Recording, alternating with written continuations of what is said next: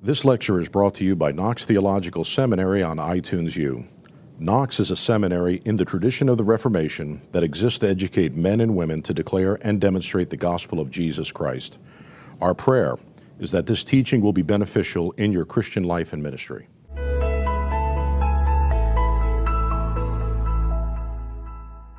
At this point, I want to take a brief pause and talk to you a little bit about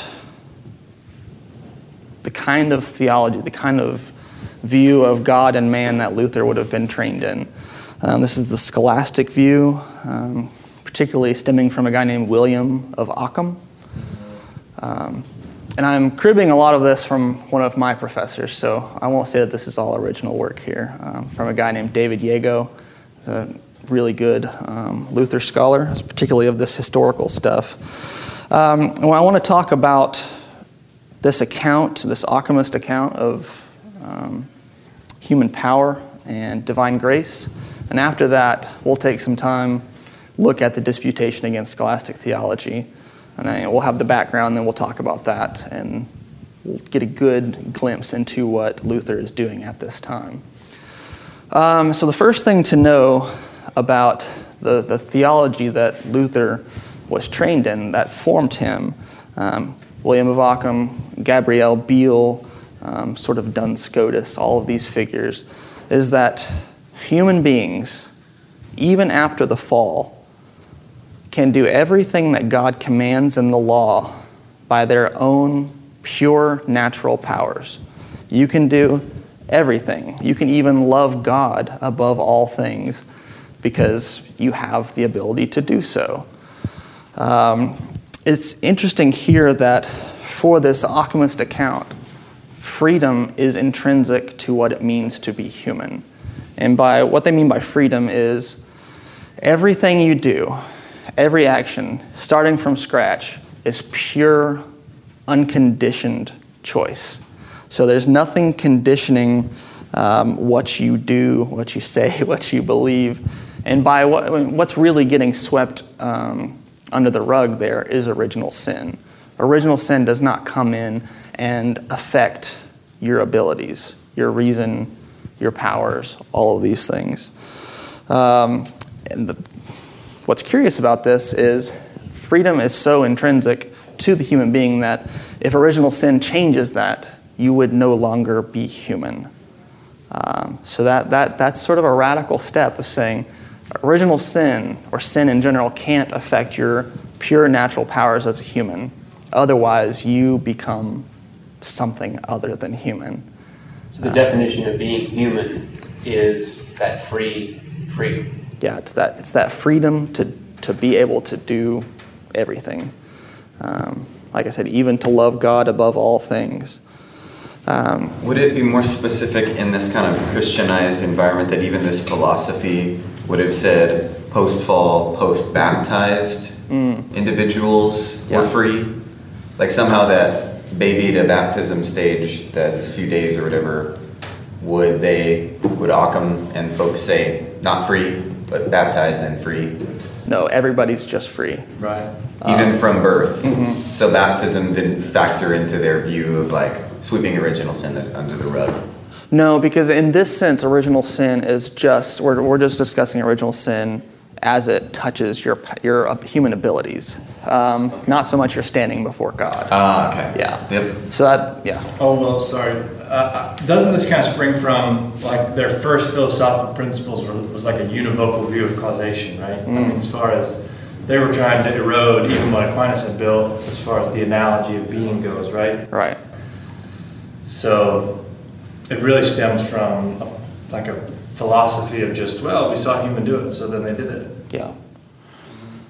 Yeah, and something we don't really have time to get in here into here right now is that it was a philosophy based on particulars right. rather than universals. yes. Um, so mm. it's you know getting rid of Plato and focusing on Aristotle and all the fallout that comes from that.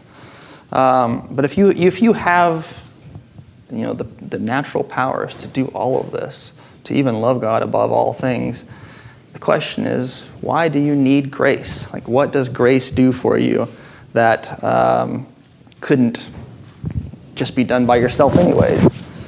Um, and this is where you start talking about God. Um, and just as humans are free to do whatever they want according to their pure natural powers, for Ockhamists or for the scholastics, um, God is completely free to do whatever he wants. He makes the, the choices he does because he chooses to do so. That's it. Um, and so the relationship between God and humans is founded on this pactum or this covenant, which is really arbitrarily imposed by God. So just as you are free to do whatever you want to, God is free to do whatever he wants to. Um, and so the thing that this drives to is that even though you are free to do whatever you want, nothing you do has any value to God unless God chooses to value it. Yeah, so that, that's where it starts to get scary. nothing you do, even if you're loving God with all of your heart, soul, strength, and mind, it doesn't mean squat unless God says it does, unless God um, gives worth and value to that action. Um, because God is offended by sin. He is offended by sin such that any human act of obedience doesn't necessarily just mean that you are right with God, but rather um, all of your acts to be good have to be qualified by grace. So even though you can do everything by yourself, you really need this grace to kind of infuse it and make it such that it is um, worthwhile to God. So, yeah. Oh, I was just gonna, so Occam's obviously predated Luther, so you're, you're saying that he was sort of interacting with his teaching and would be like a, a current person that he was doing that with would be like Erasmus, is that kind of what, just trying to wrap my mind around who he was having these For, debates for with. Occam, Occam, yeah, Occam would have been before Erasmus too. Um, he would have been after Aquinas, um, and sort of dealing with all of that Aristotelian theology, and also sort of the whole complex of theology that arose up after um, a guy named Peter Lombard. Um, and that was sort of the main theological textbook at that time. Um, but these are mostly sort of organic developments that are happening here. Um, I- you know, at least in my understanding, Occam doesn't come around and propose something entirely out of the blue. Um, so he, he was he was formed and shaped by that time. Can you write his name on the board so I have a correct spelling, Yeah. please?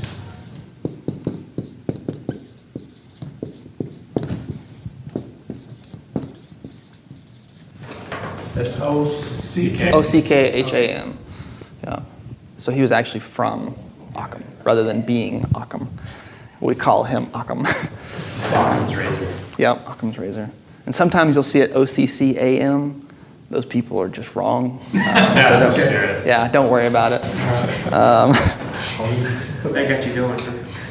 Yes, the, the spelling of Occam. The declaration is all important, right? Yeah, of course. Um, so if, if, your, if your acts only have value insofar as God values them, we can look at humans and make a distinction. Um, the two of you can be doing the exact same thing, just the way you're supposed to be doing it. Um, but you can make a distinction between someone who is doing an act according to the substance of the thing commanded, which is a sinner. You're just doing the thing that was commanded according to what was said to be done that's a sinner. The person who is um, working with God's grace is the one who does the act uh, in relation to the intention of God. Um, so, really, it's just making it's just making that critical distinction between um, whether God is valuing your works or not. So is Occam a good guy or a bad guy? Bad guy. Well, If you're a Lutheran. Uh, I mean, he was he wasn't running around killing puppies or anything, but so like in that you know in, in that regard, he's perfectly fine. He's just a, he's just a philosopher doing his thing. Okay. Um, but for us, He's in the middle of the dark age. I mean, but I mean, uh, it would, Clearly, uh, we're paid. But yeah, radical orthodoxy people say that. I mean, the He caused the downfall of Western downfall, society. the fragmentation of modern Yeah. society is all due to nominalist Yeah. philosophy. So he didn't kill puppies, he killed the world. Yeah, Yes. basically. Um, which may be a worse thing. I'm not sure. the, the problem with radical orthodoxy, though, is that they're always they're not good at reading historical texts. Right, right, Um, I don't know if you're a fan of radical orthodoxy. I'm indifferent. okay, I mostly am too. Um, they're extremely brilliant thinkers, but they couldn't find their way out of a historical text if their life depended on it. Yeah. Um, and I, that sounds like a harsh judgment, probably, but um, you just can't you can't attribute the downfall of society to anybody, I got you. um, especially not Occam. Like the guy would be so disappointed to know that he caused all of this. You're completely free. God is completely free. Your acts only have value insofar as God values them. But here's another interesting thing. When God gives you His grace, when He infuses this grace into you, it doesn't change the intrinsic act itself. Um, the act in its nature stays the exact same. The only thing that might change is that you, as a fallen human being, might be able slightly more to do it. Like, or sorry, you might be able to do it a little more easily. Um, we don't really, there's sort of fuzzy in terms of if grace really makes things that much easier, but it might make things somewhat easier. Um, and the, this, this is bizarre to me, but faith is just another act, like all other acts. Um, so if a person grew up with a sort of cultural form of Christianity, um, where you just kind of assume Christianity must be true, but faith doesn't really mean anything to you personally. Um, it's not really different per se from faith that is infused with God's grace, and which is true faith that counts before God. In other words, uh, Gabriel Biel, one of you know the more important of the nominalists, would say, we could have a Turk, you know, Turk is a bad guy, living around all of us. He could go to church, he could read scripture, he could pray, he could fe- he could confess all of the things um, that we do. He could look just like us in every particular, but he's still damned because his faith is not infused by God's grace. Um, so I think you'll start to see, you know, hear how this issue of assurance and certainty and comfort um, really grows out of the fact that we don't have any at all um, in what we know about God from this nominalist account. Um, and to understand how God gives us His grace, we have to distinguish between two kinds of merit. And this is something you probably saw in some of your reading. Um, you, you may have passed over, I don't know, but we'll come to it again. Um, there are two ways God gives us His grace, two ways that we merit God's grace. The first is that even before we have God's grace, um, God can see that it is a good thing to bestow grace on you um, because you have done your best.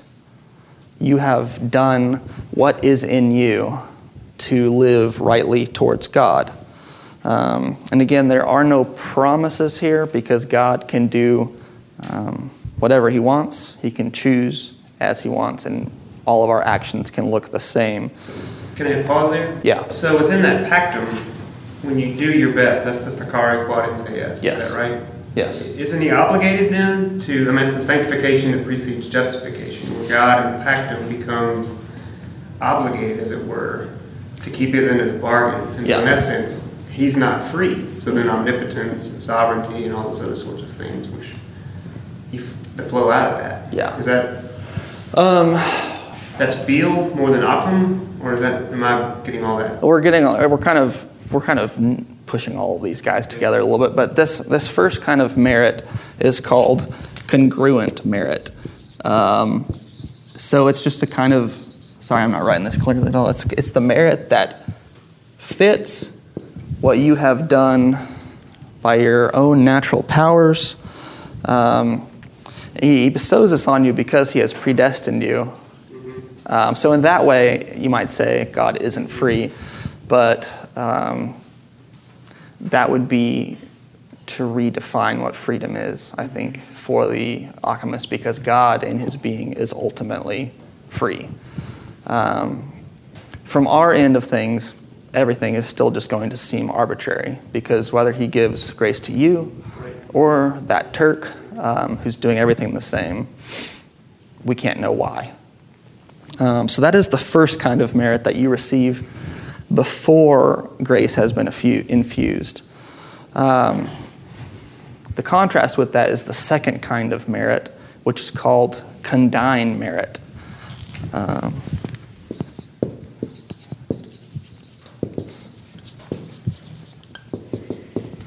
condign is just another way of saying fitting or you know worthy or something like that.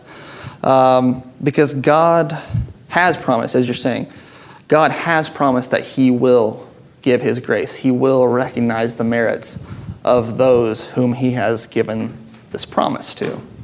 So when you receive grace in the um, congruent merit, you are then entering into this relationship of promise whereby He's going to honor um, this pact He has with you. So, okay. All right, so your condign merit, that second one there, is the kind of, it- that's a good thing.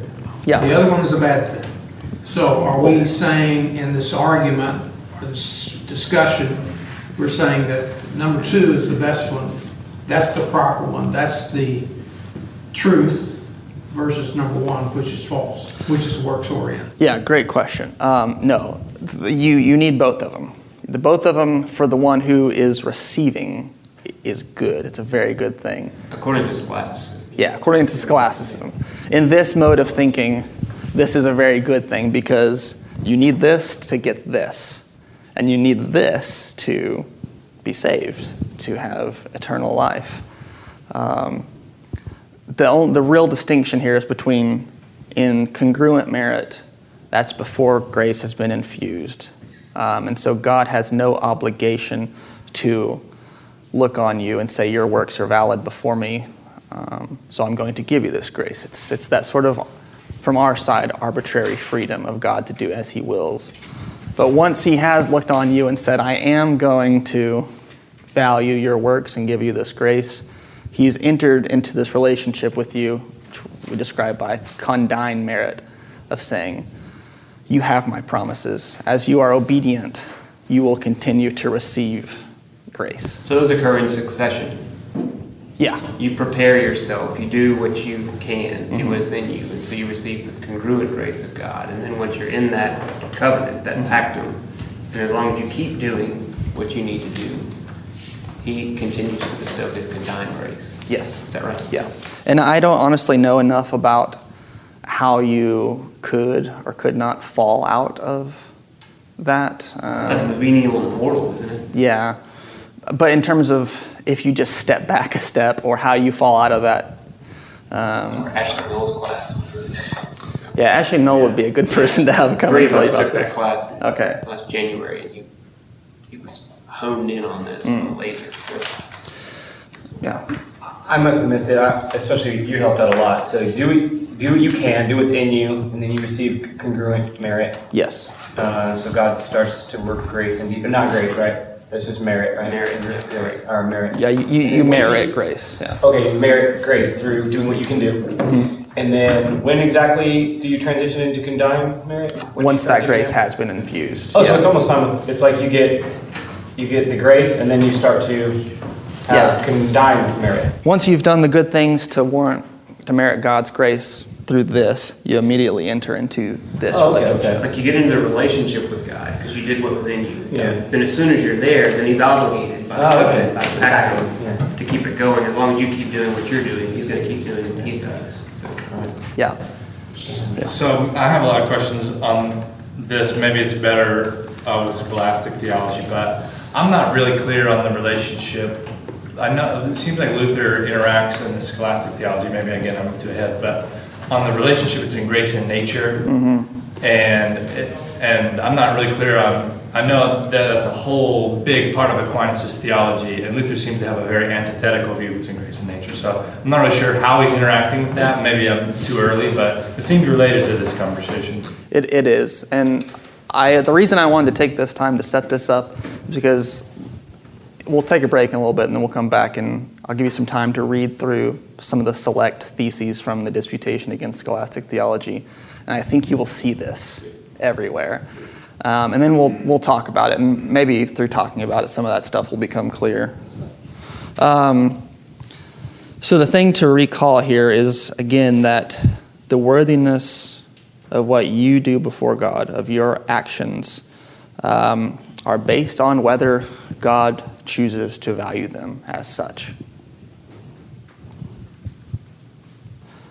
Um, everything is based on a deep sense of freedom, of human freedom, that you can do whatever you can according to your pure natural powers, and God's freedom to choose whether or not to value those works. So that's hell. It's pretty It's rough. Good news. Yes. It's, it's hell. I can see why Luther's nuts because it's hell. That's a Crazy hell of a making. place to live. Yeah. Crazy making, yeah. Yeah, and, and from the time of his reformational breakthrough to the very end of his life, um, it's all based on how can I actually give people um, certainty, like full certainty. Because we don't want you wondering whether my acts have been valued by God. We don't want you thinking about what is in me as my powers to do. Um, that's why Luther turns everything outward and external. This is sort of everything is internal to you and whether God looks within you and finds the right thing. And all of Luther's theology, of course, is saying the only way to have any comfort and assurance is to look at Christ. You follow the finger of John the Baptist pointing to Jesus on the cross for you. Um, so it's, it's, it's turning everything on its head. Um, and the, dispu- the disputation against scholastic theology was a pretty radical document. And we'll, we'll see that in just a few minutes. These courses provide a glimpse into our academic programs. Knox students can take one week or semester length courses in person at our South Florida campus or choose to complete a degree entirely online. By bringing together academic excellence, a vibrant community of learning, and flexible scheduling, Knox offers today's students timeless truth through modern convenience. For more information about earning credit toward a master's degree, please visit our website at knoxseminary.edu.